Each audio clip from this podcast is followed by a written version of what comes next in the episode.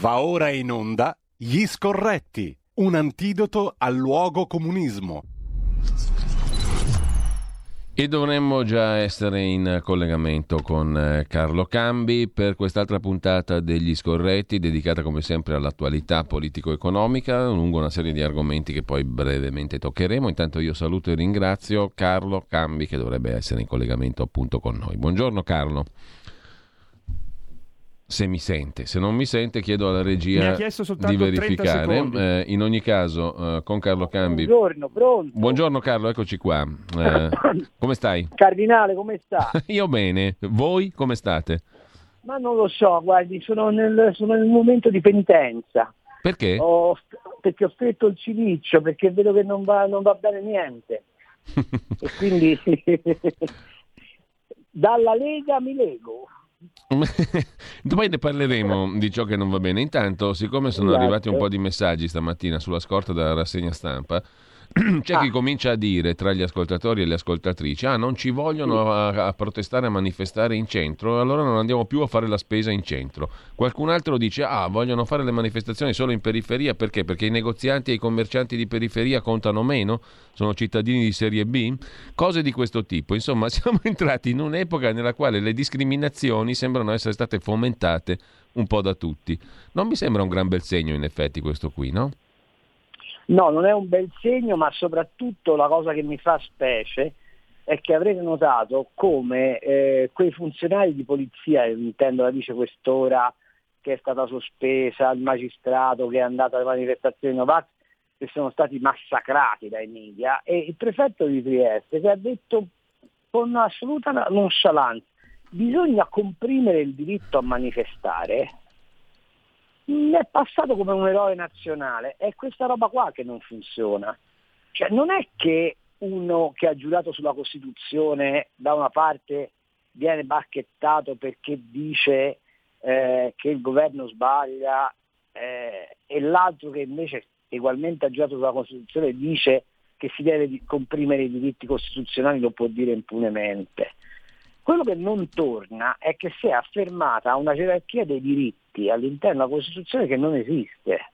A vedere bene l'articolo 32 è appunto l'articolo 32, l'articolo che riguarda la libertà di manifestazione, che se non mi ricordo male è il 17, viene un po' prima. Allora se volessimo essere proprio rigorosi dovremmo dire che forse il 32 ha un minor valore del 17, visto che arriva, tempor- arriva in rubrica dopo. Non è così ovviamente. Però quello che tu stai dicendo, mm. la discriminazione, è il segno, la rottura, è la frattura che si è prodotta nell'idea della società come comunità coesa. Loro la stanno sbriciolando perché? Perché più la sbricioli più il principio d'autorità prevale. Questa è la mia idea quanto al proibire le manifestazioni, mm. si possono, eh, eh, non dico proibire, ma si può tentare di eh, regimarle, no? come fosse un fiume a cui costruisci degli argini, ma non puoi determinare quale sia il, il, il corso degli eventi, perché faccio notare una cosa, No, io, io scusami Carlo, no, no, eh, per, perdonami, perdonami, concludi il ragionamento perché poi mi è venuto in mente no, mentre parlavi dire, una cosa. Volevo, mm. dire, volevo, dire, che quando si è trattato del, delle manifestazioni per il DDL ZAN, nessuno ha posto questo problema. E allora il sospetto viene che le manifestazioni abbiano legittimità se sono gradite. E se passa quest'idea è, è, molto pericolosa. Dovrebbero starci attenti quelli del Viminale a questa roba qua. No, ma poi c'è un'altra questione, io non so se sia fondata o meno, la sottopongo anche alla tua valutazione Carlo, che l'articolo 17 che tu citavi prima mh, mm, dice mh, mm, che delle riunioni in luogo pubblico deve essere ovviamente dato preavviso alle autorità sì. e fin lì ci siamo e che le autorità possono vietare le riunioni in luogo pubblico, cioè le manifestazioni, soltanto per comprovati motivi di sicurezza o di incolumità pubblica. Certo. Quindi la Costituzione prevede la libertà di manifestazione o il divieto di manifestazione se questa manifestazione è, diciamo, eh, è pregiudizievole della sicurezza e dell'incolumità pubblica, ma non prevede il come debba svolgersi una manifestazione. No, cioè, infatti quello che ti stavo eh, dicendo. Eh, il punto mi sembra poi... proprio quello lì, cioè, eh, abbiamo sentito prima anche un'argomentazione del tipo, eh, ma ci sono stati diversi problemi nelle manifestazioni a Milano dei Novax e dei, dei No Green Pass per 16 sabati consecutivi.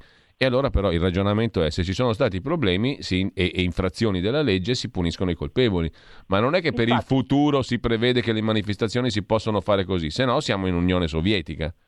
Ma infatti io ritorno alle affermazioni. Eh, l'alternativa, è, l'alternativa è vietarla, vietarla completamente, non dire come si deve fare, cioè stare fermi, stare in periferia, vietare le piazze, o sbaglio? No, ma, ma vedi, è un po' la stessa faccenda del vaccino, ok?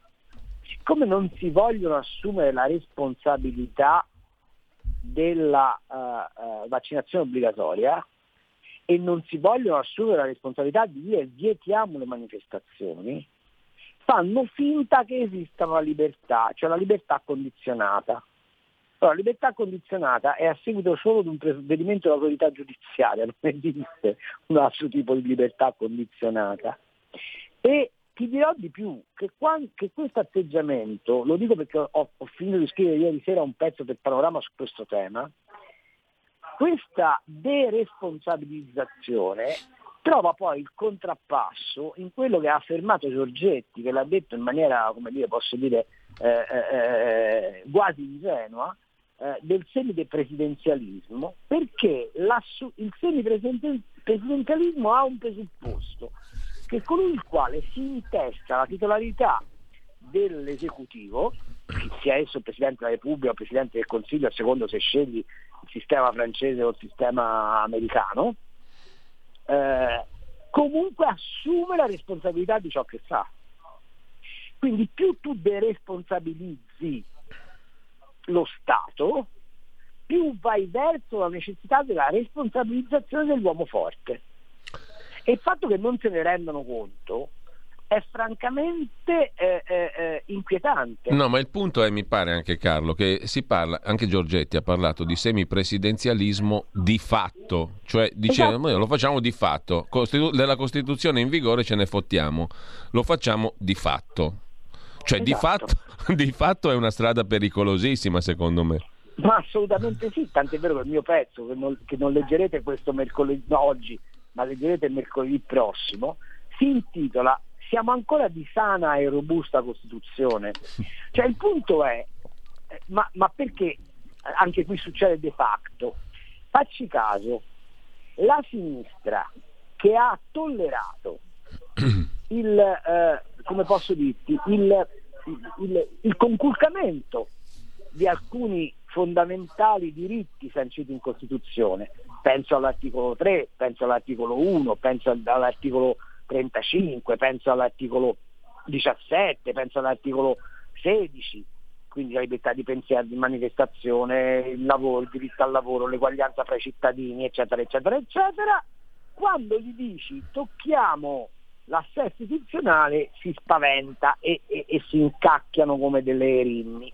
Al contrario, la destra, che ha utilizzato la eh, Costituzione come baluardo per la difesa dei diritti e delle libertà e che l'ha utilizzata anche in polemica con le, con le misure prese da Speranza, quando si tratta di parlare della riforma istituzionale, ben sapendo che dovrebbe sostenere una battaglia durissima in Parlamento, dice vabbè facciamolo per la scocciatoia de facto. In questo modo la Costituzione è stata fatta a brandelli, ma senza che ci sia la volontà, la capacità e la lungimiranza di sostituirla.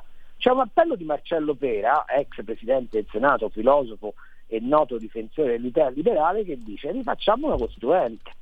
Eleggiamo 75 membri che stanno lì, che si confrontano sui problemi e che rifanno la Costituzione. D'altra parte questa Costituzione è implosa, è evidente che non è più al passo coi tempi, ma anche perché è figlia di due forze politiche, la DC e il PC, che non ci sono più. Ma se non si tiene conto che esiste questo sfibramento della struttura istituzionale del Paese, una gran parte dei problemi non saranno risolvibili. Eh, faccio notare che lo stesso Draghi che va avanti a colpi di fiducia, ora eh, facciamo un ragionamento, mm. è possibile che un governo che ha una maggioranza di tre quarti, no, di quattro quinti del Parlamento debba mettere una fiducia ogni 12 giorni? Per evitare che cosa? Per evitare che il Parlamento discuta gli emendamenti. E nonostante questo Draghi ha il 45% dei decreti attuativi dei provvedimenti presi ancora da approvare.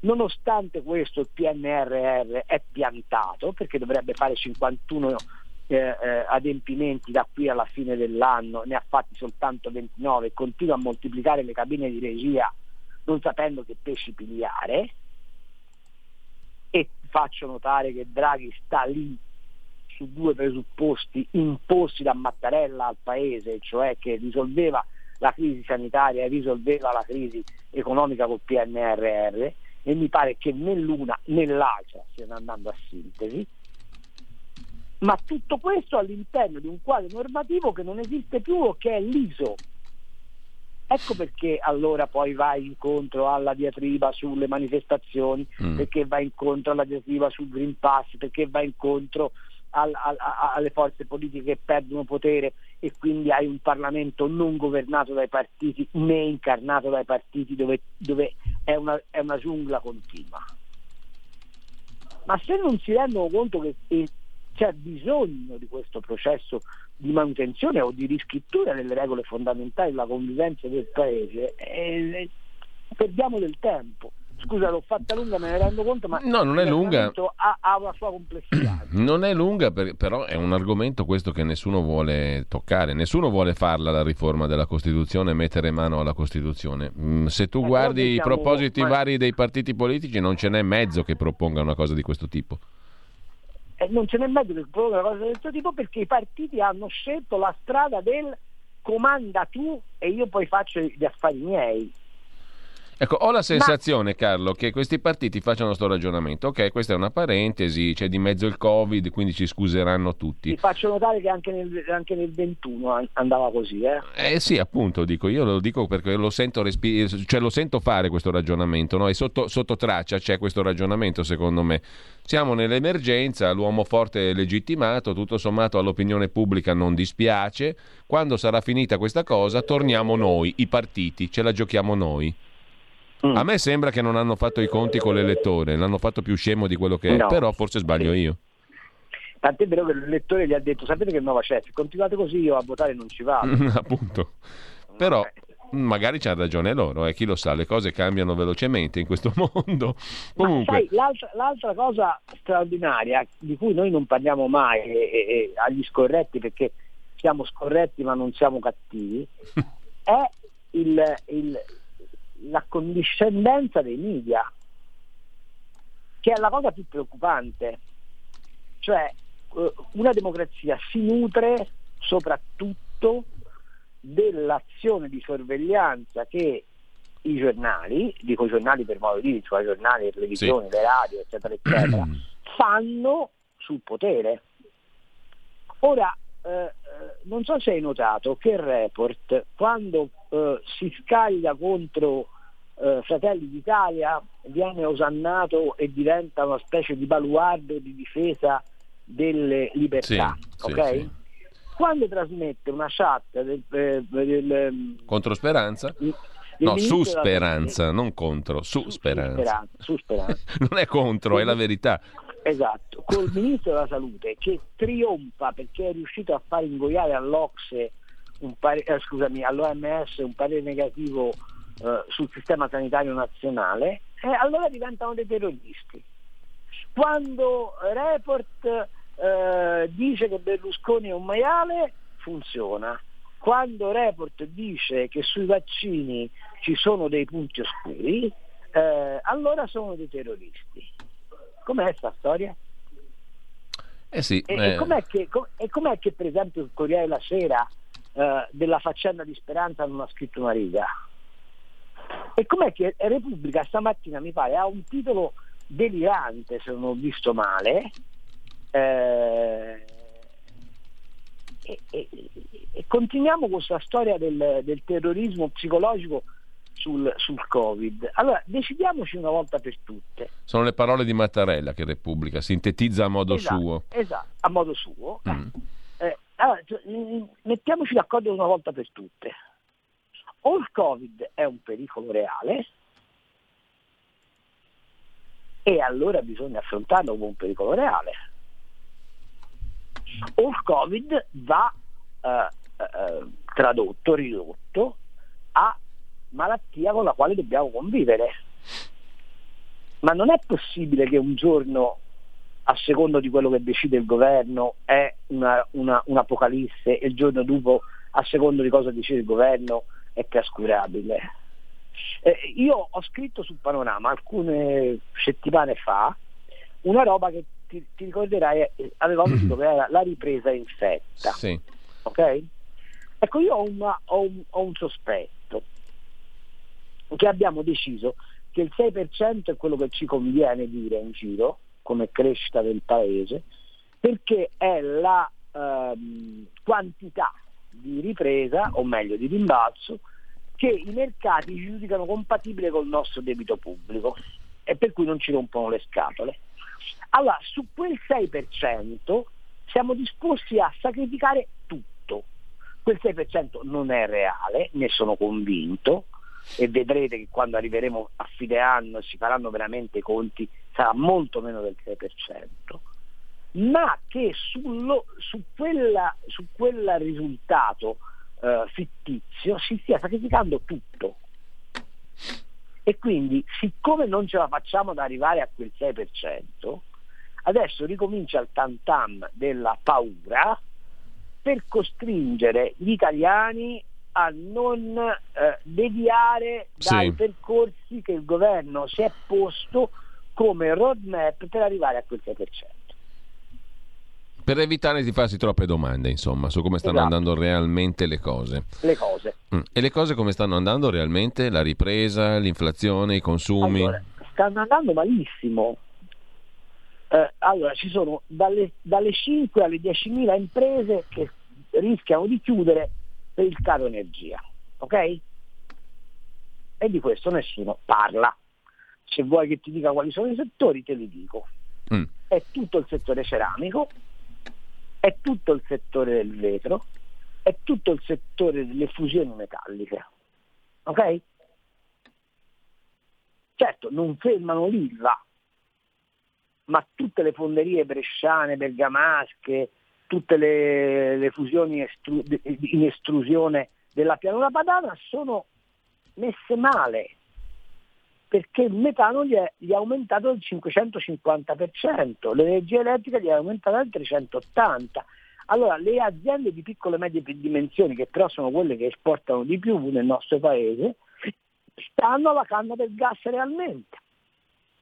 Il settore agroalimentare ha degli aumenti che vanno dal 40 al 70% sulle materie prime, ai quali devi aggiungere l'aumento delle, delle, delle bollette energetiche. Poi andiamo avanti. I salari sono in, in arretramento, come avevi visto stiamo parlando di una ripresa che non crea occupazione perché ha creato soltanto degli ulteriori contratti a termine ma non c'è un allungamento, dei, non c'è una, una, dilatazione dei contratti a tempo indeterminato, il che significa che la gente avrà comunque un atteggiamento di prudenza. Siamo di fronte a un'inflazione che in Italia è stimata intorno al 3,2-3,5, in, in, in, nella, nella, nell'area euro è oltre il 4%. E tutto questo mi dicono che, è una ripresa, che può portare alla ripresa? Uh, aggiungo, c'è il blocco sostanzialmente del, del, del, del settore logistico perché le navi sono in ritardo di 15 giorni rispetto alle tabelle di marcia, perché oggi un container per andare dalla Cina all'Italia o viceversa costa 20.000 dollari quando ne costava 3.500, eh, perché oggi spedire qualsiasi merce nel mercato europeo costa all'incirca il 180% in più e con questi dati macroeconomici mi vogliono convincere che ci sarà la ripresa. Ammesso che ci sia la ripresa, una cosa è sicura, è una ripresa che si fa senza incremento di lavoro e senza incremento di, di ricchezza nelle tasche dei cittadini. A questo aggiungi che la macchina del fisco si è rimessa pienamente in moto, che ci sono una serie di scadenze fiscali, credo che siano 300 da qui alla fine dell'anno, che dreneranno tutta la ricchezza prodotta dal, dalla libertà, diciamo dal, dal, dal via libera post pandemia in qua. Ultima cosa, ci sta che i consumi natalizi vengano frenati non dall'aumento dei contagi, ma dall'aumento dei prezzi e dall'indisponibilità delle merci. Ma di tutto questo c'è qualcuno che si occupa? Ma il ministro dell'economia che fa, Franco? Eh, sarò franco. Eh, che poi che faccia? Il ministro dell'economia è il ventriloquo di Draghi. Siccome Draghi sa perfettamente che se si mette a discutere, ma ti faccio osservare una cosa, mm. ma ti pare possibile che la manovra che era stata annunciata come già fatta è 25 giorni che sta ferma lì? E peraltro in Parlamento non è arrivato niente. E Parlamento non è arrivato niente. In Europa hanno mandato una bozza incompleta e l'Europa gli ha detto va bene. Basta la parola, basta la parola basta o il cognome. Parola, il okay, cognome. Ok, però poi dopo la devi presentare questa legge di bilancio, la devi pure approvare. Eh? E faccio un altro ragionamento. Ma se la chiamate a fare il governo entro la fine dell'anno, e all'inizio dell'anno ricomincia il tantam sul patto di stabilità, che facciamo? Eh, insisto, l'ho detto prima, il PNRR prevede da qui alla fine dell'anno 51 adempimenti, ne hanno fatti 29. Da qui alla fine dell'anno sapete quanti giorni ci sono? 48 giorni. Eh?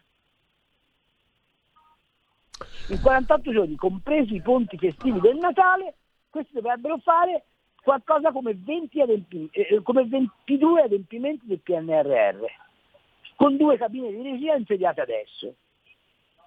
Ma siamo proprio sicuri che quest'uomo della provvidenza ci porta al traguardo? Carlo, eh, tra poco dopo la pausa delle 10 apriamo anche le linee telefoniche, intanto sono già arrivati... Con me, eh? Vorrei che tu interloquissi un attimo, perché stamattina eh, eh, eh, ti sento particolarmente preoccupato, Cardinale. No, no, stavo riflettendo su tutte le cose che tu hai messo in fila e mh, mm, francamente io devo dire la verità. Dimmelo, eh. cioè, no, no, beh, ma no, poi ci penseranno anche coloro che ci seguono a intervenire nel discorso. Intanto però io stavo riflettendo proprio su quello che tu hai messo in fila perché faccio, ho una difficoltà, eh, te lo confesso. Non so se anche tu, tu sei, più, sei un analista economico mm, più avvezzo di quanto non sia io a tener conto di tanti fattori giocatori, però mh, così mh, superficialmente guardandomi in giro e nella città in cui vivo, Milano, io non ho ancora capito quali siano gli effetti concreti di questo lungo periodo uh, che abbiamo attraversato sull'economia reale. Non ho ancora capito esattamente chi ci ha perso, chi ci ha guadagnato, qual è la situazione. Milano forse non è il palcoscenico ideale per osservare tutto questo perché la vita produttiva del paese non si svolge più nelle grandi città fondamentalmente, no. No? si svolge nei distretti industriali che sono anche, a volte anche fuori dalle città. Parliamo di Bergamo, di Brescia, della, della Brianza, di tante altre realtà produttive che soffrono. Tra l'altro ne parleremo tra poco con l'assessore allo sviluppo economico della Lombardia, Guidesi, che, tornato, eh, che ha mm, evidenziato i problemi delle aziende che chiudono proprio in Lombardia. Quindi dal suo punto di vista... Perché è uno dei leghisti più intelligenti che abbia conosciuto. Eh, eh, infatti sarà molto interessante sentirlo su questa questione che lui aveva già posto delle aziende che soffrono per il rincaro dell'energia e per la mancanza di materie prime, quindi per l'incapacità di produrre non tanto e non solo per la difficoltà, ma proprio per perché manca appunto la base, la materia prima, e, oppure appunto l'elettricità, i costi dell'energia sono schizzati alle stelle e tutto questo non facilita la produzione. Ecco, però ho la sensazione, Carlo, in realtà quello che tu dici mi sembra molto convincente mettendo insieme tutti gli indizi perché eh, ho la sensazione che ancora i conti non abbiamo mica fatti con gli effetti eh, di quello che abbiamo vissuto, no? no? Cioè, in, i, no. i, cocci, i danni sono ancora da, da, là da, da vedere, da raccogliere, per, per, così dire. E quindi tutto questo periodo di bolla strana che stiamo vivendo, prima o poi è destinato a sgonfiarsi, perché la realtà prima o poi batte cassa, no? si manifesta. No, ma scusa, eh, c'è, c'è la pausa, mi dice la regia, ritorniamo ah, subito bene, dopo, tra pochissimo, dopo. 40 ciao, secondi. Ciao. Da oggi la tua radio è ascoltabile anche con la televisione in digitale. Sul telecomando della televisione digitale o del tuo ricevitore digitale puoi scegliere se vedere la TV o ascoltare la radio. Risintonizza i canali radio e troverai anche RPL, canale 740. La tua radio. Porta con te ovunque RPL la tua radio. Scarica l'applicazione per smartphone o tablet dal tuo store o dal sito radiorpl.it. Cosa aspetti? Allora, Carlo Cambi, io ho la sensazione, dicevo prima, e non voglio con questo essere no Vax, no Green Pass, no, no, no, no, no, no di niente, però ho la sensazione che tutta questa narrazione sulla Covid sia stata una gran bolla, no? Mediatico-politica, all'interno della quale si sono giocate partite per un cittadino normale comune molto spiacevoli secondo me perché si sono giocate partite non, eh, come dire, non utili a, a, chi lavora, a chi produce, al tessuto produttivo reale, a noi cittadini comuni. Si sono giocate partite che non mi piacciono perché hanno portato a una situazione economica peggiore, a una limitazione delle libertà, a una messa sotto i piedi delle garanzie fondamentali che avevamo imparato ad apprezzare con fatica e che sono riassunte in alcune regole costituzionali fondamentali di cui parlavi anche tu prima.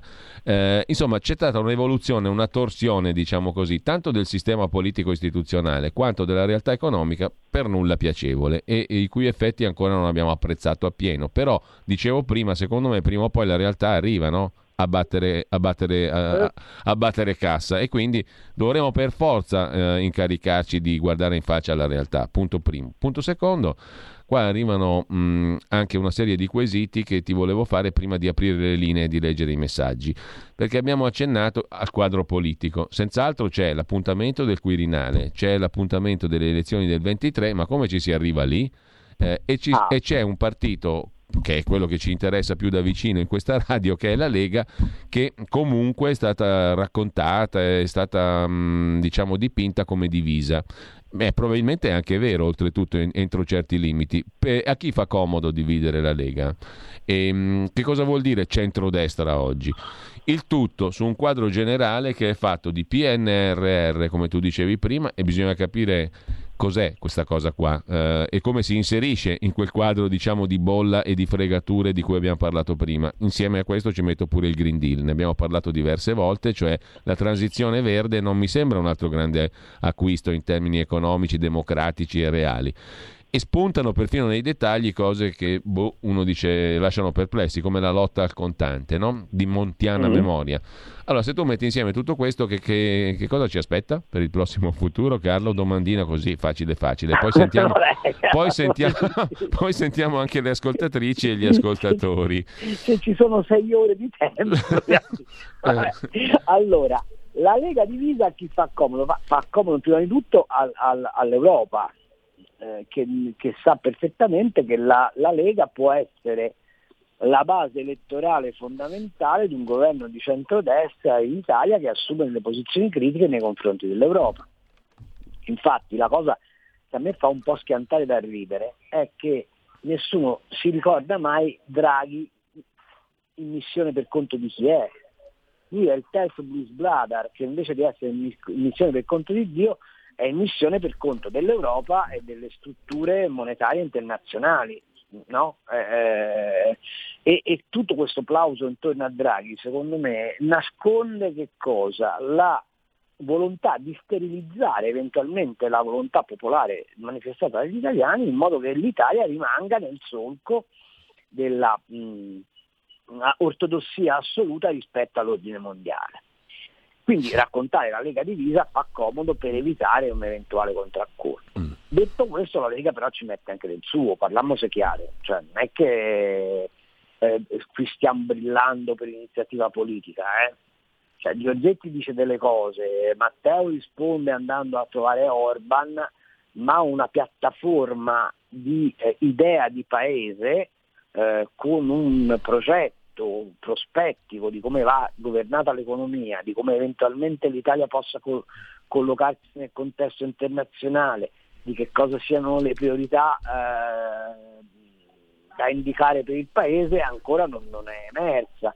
È vero che Matteo ha eh, dichiarato l'apertura di una stagione congressuale a dicembre che mi auguro ci sia e che mi auguro metta in luce i quadri dirigenti locali della Lega, che ha una capacità di amministrazione notevolissima nei territori e che evidentemente ha bisogno di farli emergere. Io sto pensando a persone appunto come Guidesi, come, come, come Gusmeroli, come il mio amico Gianmarco Centinaio, c'è una, c'è una classe dirigente della Lega che è in grado di amministrare e anche di eh, avere una visione prospettica, ma questa visione prospettica non è stata tradotta fino adesso in nessun documento politico programmatico e invece sarà il caso che si cominci a fare. Quanto al PNRR, sì. all'Europa, al Green Deal, beh, è molto semplice.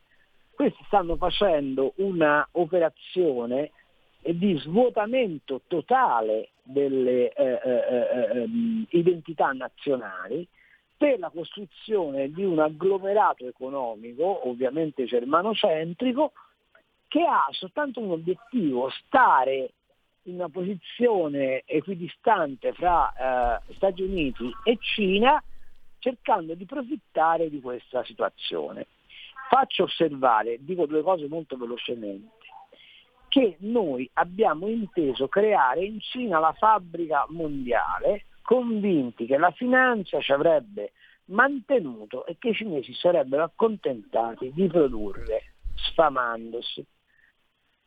Non è successo così la Cina ha, a sua volta delegato la, la produzione da altre parti ed oggi ci troviamo con un'Europa incapace di produrre e incapace di avere una dimensione finanziaria tale da contrastare i due blocchi. In più c'è il rischio che la Cina oggi decida di fare una politica autarchica perché ha due problemini. C'è un'inflazione che viaggia all'11% e la crescita al di sotto del 5%. Per quell'agglomerato di un miliardo e mezzo di persone, questi sono dati drammatici. Allora noi che cosa vogliamo fare?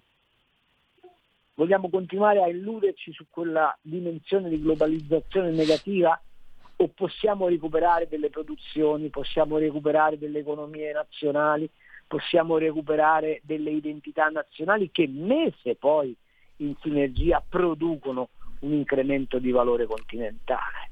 Questo è il progetto che la Lega deve perseguire e che dovrebbe perseguire tutto il centrodestra, le fughe in avanti di Berlusconi, che ha in testa una sola cosa, diventare Presidente della Repubblica e gli regalerò il libro di, di Alberto Moravia dal titolo Le ambizioni sbagliate, ma su quell'obiettivo stanno sacrificando il protagonismo del centrodestra, tant'è vero che i sondaggi ci dicono che absit iuria verbis il PD è il primo partito. Perché?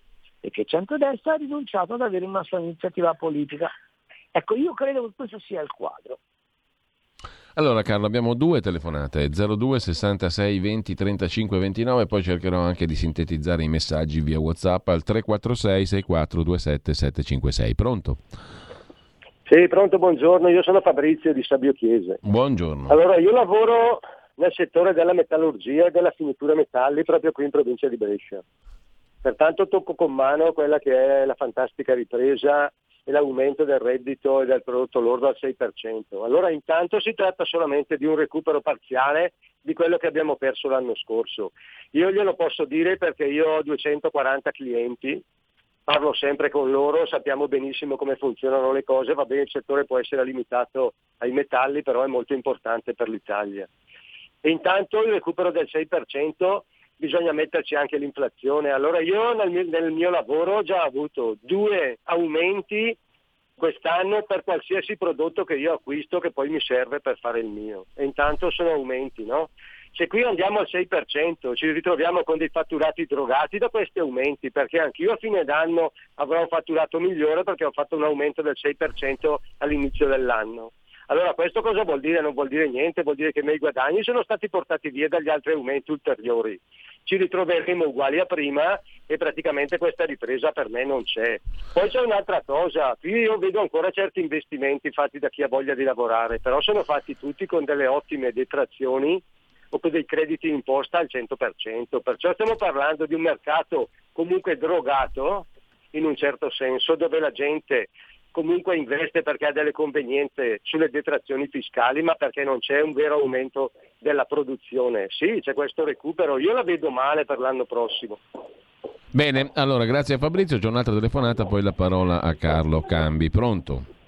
Eh, pronto? Eh, buongiorno, Buongiorno. telefono da Como.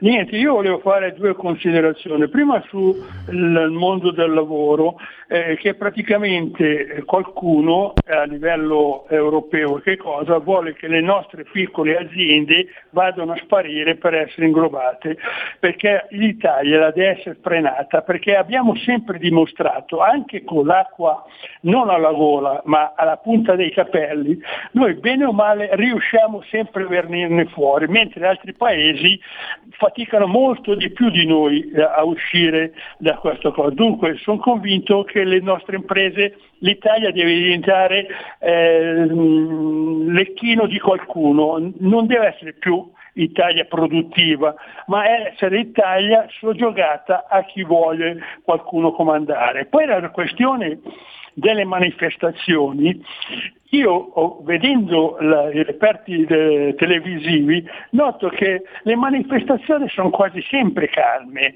poi c'è qualche infiltrato della polizia registrato, preso eh, eh, l, fuori dal coro, l'ha dimostrato, è abbastanza uno a creare un tumulto, un casino che non finisce più, è sempre un infiltrato della polizia. Guarda caso a Trieste è sempre quello.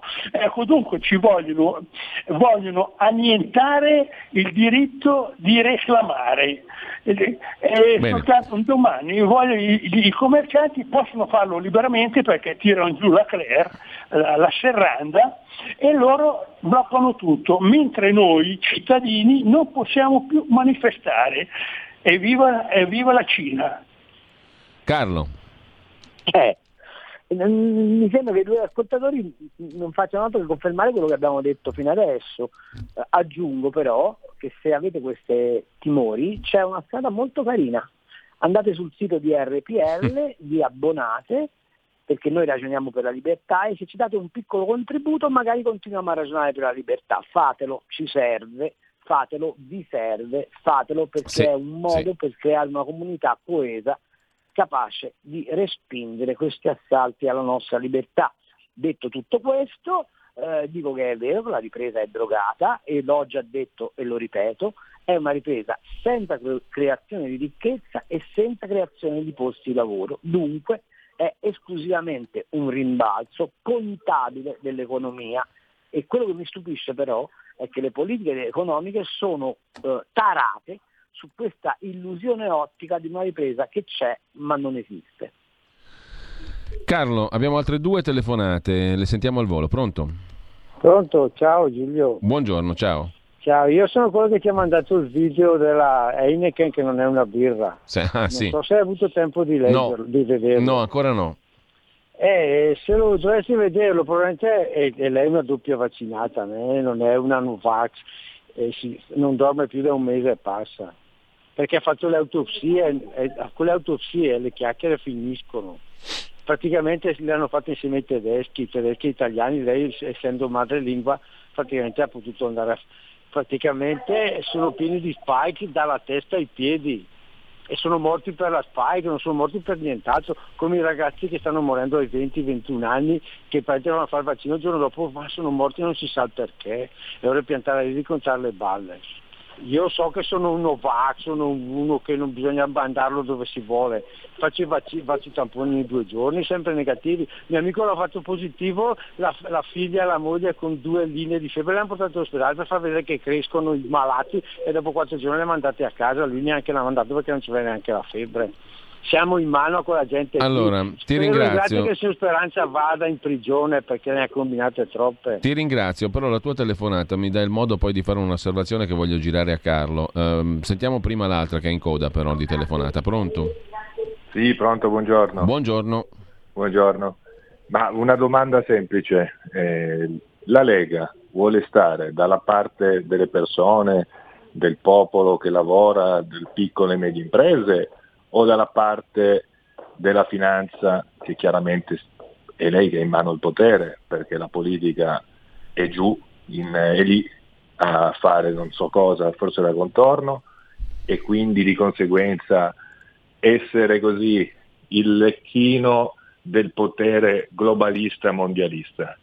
Grazie, buona giornata. Allora, Carlo, ti lascio subito le risposte, però l'ascoltatore che ha chiamato prima mi fa venire in mente un episodio che è capitato personalmente anche a me, sarà capitato a tanti, di sentire delle storie raccontate da persone che conosci e che non sono dei matti, no? della gente strana ehm, il mio meccanico mi ha raccontato di sua madre, vaccinata, è stata malissimo, non riesce più a sollevare le braccia e via dicendo. Ricoverata tre volte in ospedale, ehm, praticamente ne hanno detto che loro la segnalazione di evento avverso l'ospedale non la fa. Se vuole la faccia lei privatamente, no? E questo naturalmente non ha valore statistico, come non ha valore statistico in sé per sé quello che ci ha raccontato l'ascoltatore poco fa però il problema è che qui cosa ha valore statistico? Questo è diciamo il punto di domanda che uno poi alla fine si fa. È stata fatta una comunicazione terribile su tutta questa storia qua, perfino nei dettagli e la gente diciamo ha qualche motivo per essere poi dubitosa, per dubitare, per non essere sicura. Mm, allora, abbiamo fatto un anno e mezzo di strame, di schifo secondo me, dal punto di vista comunicativo, istituzionale, democratico, politico. Come ne usciamo da sto pantano infame, Carlo? Io penso che ne, ne, ne saremmo usciti con un voto anticipato e penso mm. che tutta la teoria per cui eh, eh, non si deve andare a votare sia una, uh, uh, la, la, foglia di figo dietro il quale si nasconde tutto questo. Se io fossi la Lega, così rispondo al secondo um, ascoltatore, farei una cosa molto semplice. Punterei dritto su Draghi e Quirinale, perché voglio vedere chi dice di no, pretendendo immediatamente le elezioni il giorno dopo. È l'unico modo che c'è per smascherare ciò che è stato narrato per 20 mesi come una verità rivelata con quei continui stop and go rispetto al pericolo del, del Covid che abbiamo notato anche prima. Perché quando si va in campagna elettorale bisogna raccontare le cose come stanno. Allora Carlo, se questi ah, sondaggi, fammi finire, sì, sì, scusami. hanno il PD in testa, non tengono conto del fatto che alle, alla cittadinanza è stata raccontata una realtà virtuale e che quando si andrà in campagna elettorale vera si dovranno raccontare le cose come stanno e allora voglio vedere se quei sondaggi vengono confermati. Chiaro, eh, è il tema che pone Anna, ultra vaccinata, prossima alla terza, si firma così via Whatsapp al 346 6427 756. L'emergenza c'era in giugno, c'era in luglio quando certe regioni vaccinavano lentamente, compresa quella di Fedriga, i loro fragili. Devono dirci quali saranno i criteri per far cessare lo stato di eccezione che pare vogliano mantenere per interessi, virgolette, altri. Sui morti ci vogliono inchieste serie e sul piano pandemico non pronto, altro che Green Pass, scrive Anna che si firma ultra vaccinata e pronta alla terza dose. Eh, Corrado, non ci vogliono in centro, non andremo in centro a fare la spesa, l'abbiamo detto prima. Paola, ma degli infiltrati che provocano, ne parla soltanto Mario Giordano? E poi ancora un altro messaggio. Certo, per azzerare le rapine in banca basta chiudere tutte le banche, bastava pensarci. Mm, un altro ascoltatore, anzi Gino e Maria di Ostia scrivono, sto cercando di rifare pace con RPL che in effetti non c'entra nulla con quanto da me subito con la parola censura. Un saluto al grande cambi, la libertà di pensiero, parola, espressione, manifestazione è sacra, non si possono sopprimere, altrimenti è dittatura. Poi vediamo gli altri commenti, sono tanti, tantissimi messaggi, spero di poterli citare tutti. Intanto Carlo ti lascio brevemente il commento e poi ti giro un'altra serie di messaggi e poi riapriamo le linee beh, se abbiamo tempo. Ragazzi, il commento è uno solo, dobbiamo mm. continuare a vigilare affinché emergano le verità. Sto pensando che tu ed io, Giulio, potremmo scrivere veramente un libro sulle verità nascoste del, del, del periodo Covid, ma non tanto sul vaccino, su questa roba qua, perché poi vedete c'è stata una straordinaria abilità nel proporre la, il dibattito Sivax-Novax. In realtà il punto non è Sivax-Novax, è tra informazione reale e informazione condizionata, punto. Allora, eh, quanti voti perderà Salvini dopo aver tradito noi elettori, rinnegato anni di battaglia per appoggiare come tutti gli altri Draghi, scrive un altro ascoltatore. te lo giro subito. Sono Domanda? convinto, che, sono convinto che Salvini prenderà molti più voti di quelli che gli vengono accreditati. Bene, risposta secca e telegrafica di Carlo Cambi. Scusate la battuta, ma se uno pronuncia il PNRR assomiglia a ciò che ha prodotto Biden, secondo quello che hanno raccontato Camilla e Carlo. Benissimo. Mm, sì, l'onomatopea non aiuta il PNRR, diciamo così. No. 14 secondi di audiomessaggio. Tra, nostro... l'altro, tra l'altro c'è una contraddizione tra resistenza e resilienza. c'è perché, anche... perché, una, perché, perché, perché la resistenza è l'immutabilità di uno Stato. Mm. La resilienza invece è la capacità di mutare lo Stato per ritornare poi allo stato iniziale. Quindi se un metallo è resistente viene perforato, se è resiliente si piega e poi ritorna allo stato iniziale. Sì, è giusto, Quindi è non giusto. si può essere resistenti e resilienti nello stesso, nello stesso momento. Eh già, eh già. 14 secondi, sentiamoli. Buongiorno, sono Pietro.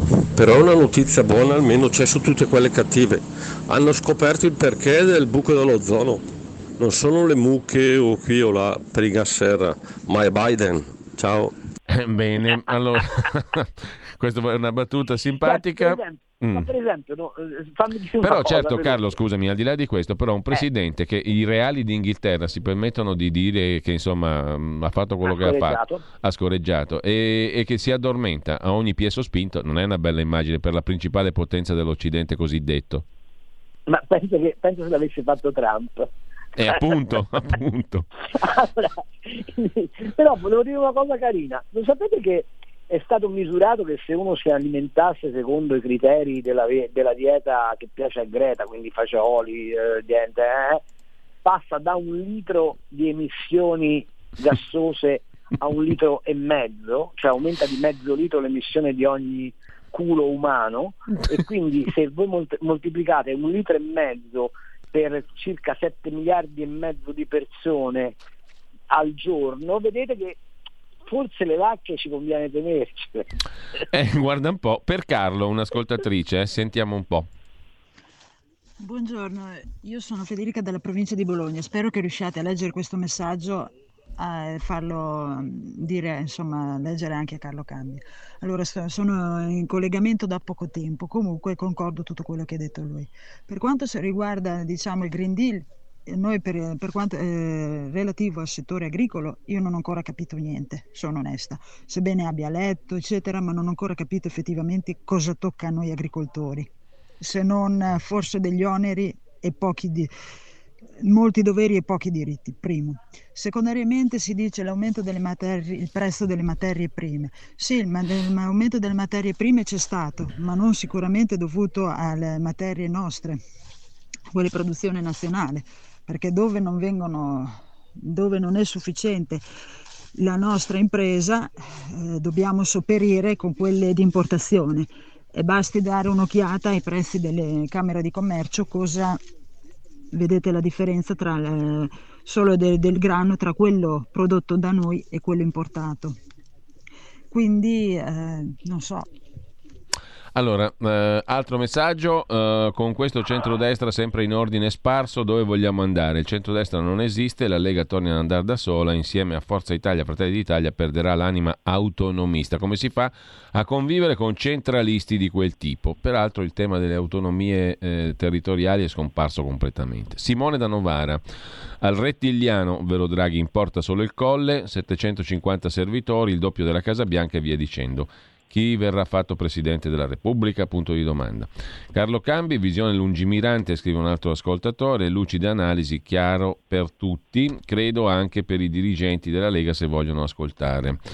Eh, altro messaggio ancora, contento di vedere che RPL si sta destando dal torpore della narrativa unica, cosa nella quale non credo che sia mai in corsa. In ogni caso inizia a usare un po' più la materia grigia per manifestare l'evidenza della farsa sulla gestione politica, la Cina è sempre più vicina.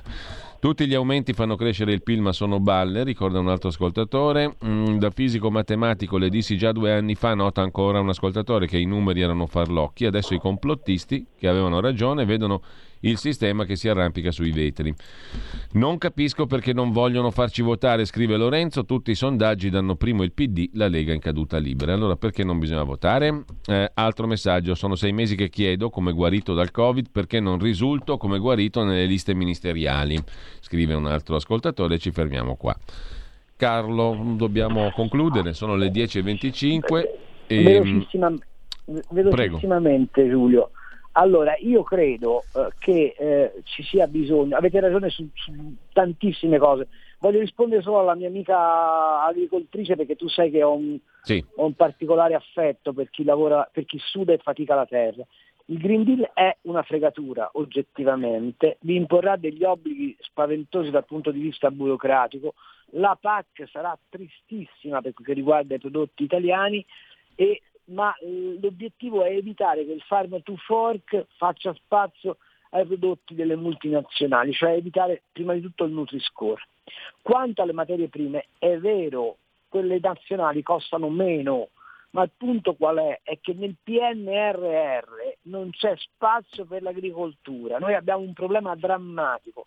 Stiamo perdendo due metri quadri al secondo di terra coltivata e siamo un paese che importa tantissimo.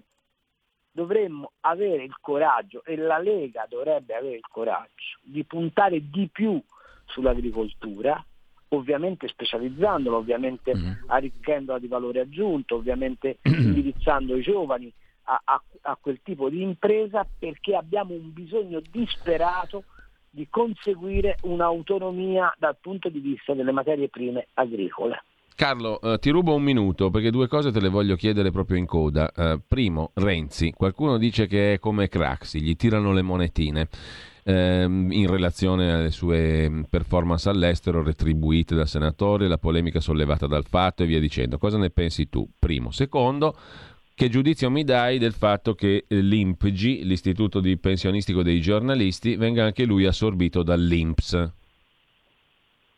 Allora, Punto 1, Renzi è un guitto e si dimostra tale. Eh, non mi sembra che sia meritevole di analisi critica, è un signore sicuramente molto intelligente, è un politico molto raffinato dal punto di vista della tattica, è un uomo molto assetato di denaro. Fino adesso non ha fatto apparentemente cose illecite, credo che sia abbastanza, mh, come posso dire, eh, urticante pubblicare il suo mm. eh, estratto conto, ma è anche vero che un politico dovrebbe accettare l'idea di essere controllato anche sotto quel profilo. E lo disse lui, uh, tra l'altro. Lo disse lui. Pubblicateli. Lui. Mm. Quanto all'IMPG ti dico che è l'ennesima botta che viene data alla indipendenza di questa um, professione. Trovo strano che se questa cosa fosse successa ai magistrati sarebbe venuto giù il Parlamento, mentre per quel che riguarda i giornalisti, dell'autonomia e della libertà dei giornalisti come eh, fornitori della linfa vitale della democrazia, che è appunto l'informazione, non gliene importi niente a nessuno. Devo dire però mm. che a noi giornalisti ci sta bene, perché ben 25 anni fa, quando io ero nel Comitato di redazione di Repubblica, proposi alla FNSI di estendere il contratto collettivo nazionale giornalistico anche ai freelance e a tutti coloro i quali fanno informazione e proposi all'ordine dei giornalisti di non consentire nessun esercizio della professione se non attraverso il, eh, l'iscrizione all'ordine. La, prolifera- la, proliferazione dei blog, degli influencer, lo scippo che internet ha fatto continuamente dei contenuti giornalistici, il fatto che le fonti di informazione non siano più garantite ha prodotto da una parte la capacità del potere di curvare l'informazione a, ai suoi voleri, dall'altra ha ridotto i giornalisti in stato di semischiavitù e oggi avere un giornalista indipendente è merce rarissima, a maggior ragione se le pensioni vengono gestite dall'Inps e c'è un intervento dello Stato. Mi chiedo perché tutti coloro i quali sbraitano ogni due per tre sulla separazione dei poteri, sui pilastri della democrazia, a fronte di questa cosa non abbiano da dire nulla. Ultima cosa, sì. certo che se i dirigenti dell'INPG avessero eh, si fossero messi in tasca un po' meno gettoni di presenza e la struttura dell'INPG avesse lavorato un pochino meglio, probabilmente qualche risparmio ci sarebbe stato. Eh, appunto. Grazie a Carlo Cambi, grazie mille Carlo.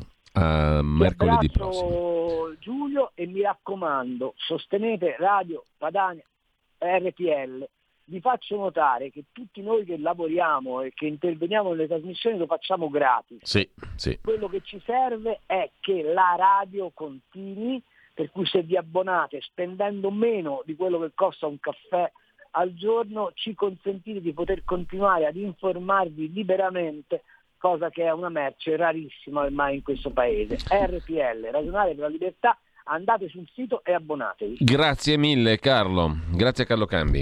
Eh, Un abbraccio, ciao. A mercoledì e vi ricordo brevemente abbiamo ascoltato prima la sonata per violino numero 4, sol maggiore di Carlo Zuccari, compositore violinista Casalmaggiore, Cremona, 10 novembre 1703 nasceva.